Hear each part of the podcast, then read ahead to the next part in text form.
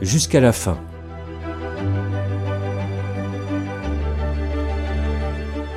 Ce podcast est produit par le Centre national Fin de vie, soins palliatifs.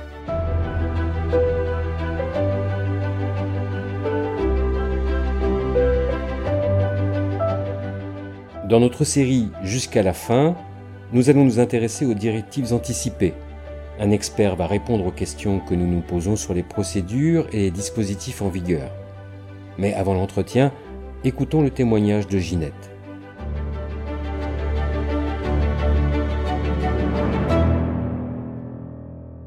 Je m'appelle Ginette. Je me suis occupée pendant 22 ans de mon fils Richard, atteint d'une maladie génétique incurable qui lui a fait progressivement perdre la capacité de marcher, puis de bouger ses bras. Avec mon mari, nous avons aidé Richard dans toutes les tâches de son quotidien. Se déplacer en fauteuil roulant, gérer l'incontinence, se laver, les difficultés à s'alimenter seul. La maladie évoluant, Richard a eu de plus en plus de mal à respirer et dans un premier temps, il a accepté une ventilation par masque à oxygène. Mais à un moment, le masque n'a plus suffi. Et là, Richard nous a dit qu'il ne voulait pas aller plus loin. Il ne voulait plus dépendre d'un respirateur. Il ne voulait plus qu'une machine le maintienne artificiellement en vie. Les médecins qui le suivaient en ont longuement discuté avec lui. Mon mari et moi aussi, naturellement. Finalement, quand on a compris que c'était une décision mûrement réfléchie de sa part, avec l'équipe soignante, nous avons accompagné notre fils dans ces derniers moments. Aujourd'hui, j'approche de mes 80 ans. Je suis plutôt en bonne santé. Mais ce que j'ai vécu avec Richard me conforte dans une idée. Je ne veux pas finir mes jours dans un état de grande dépendance prolongée qui pèserait inévitablement sur ma fille Alice.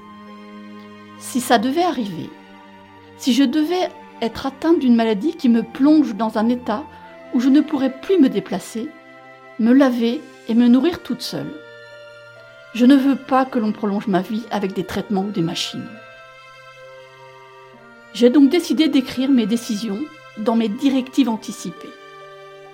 J'en ai d'abord discuté avec mon médecin généraliste à l'occasion d'une visite de routine. Il m'a expliqué qu'il ne suffisait pas de dire que je ne voulais pas d'obstination déraisonnable, qu'il fallait que je réfléchisse justement à ce qui constituerait une limite pour moi.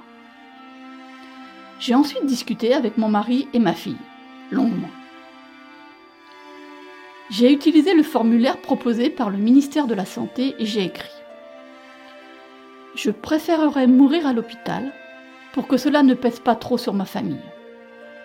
Si je suis dans un état de grande dépendance, je ne veux pas que les traitements et gestes médicaux dont le seul effet est de prolonger ma vie artificiellement soient commencés. Je ne veux pas respirer à l'aide d'une machine. Je ne veux pas être alimenté avec des tuyaux. Je ne veux pas être réanimé s'il y a des risques de séquelles importantes. Par contre, je veux des traitements médicaux pour alléger mes souffrances. Une fois tout cela couché sur le papier, j'ai photocopié mes directives anticipées et j'en ai donné des exemplaires à mon mari, à ma fille, à mon médecin traitant et je les ai même enregistrés dans mon espace santé récemment ouvert. Je ne vous cache pas que je me sens plus sereine depuis que je me suis occupée de tout ça. Je vais vous dire un secret. Ça m'arrive assez régulièrement de relire mes directives anticipées et je continue d'y réfléchir de temps à autre. Après tout, je pourrais bien changer d'avis on ne sait jamais.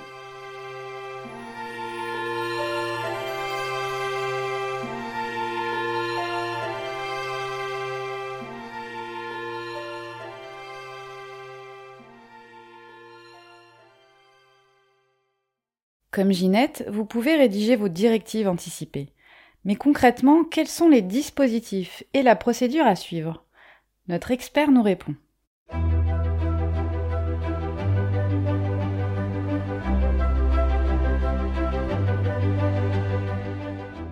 Les directives anticipées, qu'est-ce que c'est au juste? Les directives anticipées permettent d'exprimer par avance sa volonté de poursuivre ou refuser des traitements ou des actes médicaux pour le jour où l'on ne peut plus le faire soi-même, par exemple à cause d'un accident ou d'une maladie grave. Qui peut rédiger ces directives anticipées? Toute personne majeure peut écrire ces directives anticipées. Elles sont surtout utiles en cas de fin de vie, mais pas seulement. Si la personne bénéficie d'un régime de protection légale, tutelle ou curatelle, elle doit demander l'autorisation du juge ou, le cas échéant, du conseil de famille. Et est-ce que c'est obligatoire? Non, non, non, c'est pas obligatoire. Mais si vous n'avez pas envie d'écrire, vous pouvez exprimer vos volontés oralement à la personne de confiance que vous aurez choisie à un membre de la famille ou à un proche qui pourront en témoigner au moment voulu. Mais attention, ceux-ci n'auront cependant pas la force contraignante des directives anticipées écrites. Depuis la loi du 2 février 2016, les directives anticipées s'imposent aux médecins. Il doit les appliquer. Comment rédiger des directives anticipées Les directives anticipées peuvent être écrites sur papier libre qui doit être daté et signé identifié par les noms, prénoms, dates et lieux de naissance. On peut aussi utiliser un formulaire proposé par le ministère en charge de la santé et de la prévention. L'utilisation de ce modèle n'est pas obligatoire, mais il garantit que l'expression de la volonté répond aux conditions de validité prévues par les textes de loi. Et si on est dans l'impossibilité d'écrire Si la personne est dans l'impossibilité physique d'écrire, ces directives anticipées peuvent être rédigées à sa place. Le document n'est cependant valide que si deux témoins attestent par écrit que ce document est bien l'expression libre et éclairée de la volonté de la personne. Est-ce que l'on peut changer d'avis? Ah Oui, absolument. Les directives anticipées peuvent être modifiées totalement ou partiellement, voire annulées à tout moment et par tout moyen. Combien de temps les directives anticipées sont-elles valables Elles sont valables indéfiniment tant qu'elles n'ont pas été modifiées par le patient lui-même. Où est-ce qu'on peut conserver les directives anticipées pour en garantir l'accessibilité Les directives anticipées peuvent être conservées par la personne elle-même, être confiées à une personne de confiance désignée comme telle ou à un tiers, être conservées chez le médecin dans le dossier médical. Elles n'ont pas besoin d'être enregistrées par un notaire. Les directives anticipées peuvent également être enregistrées dans Mon espace santé. Ce podcast vous a été proposé par le Centre national Fin de vie soins palliatifs.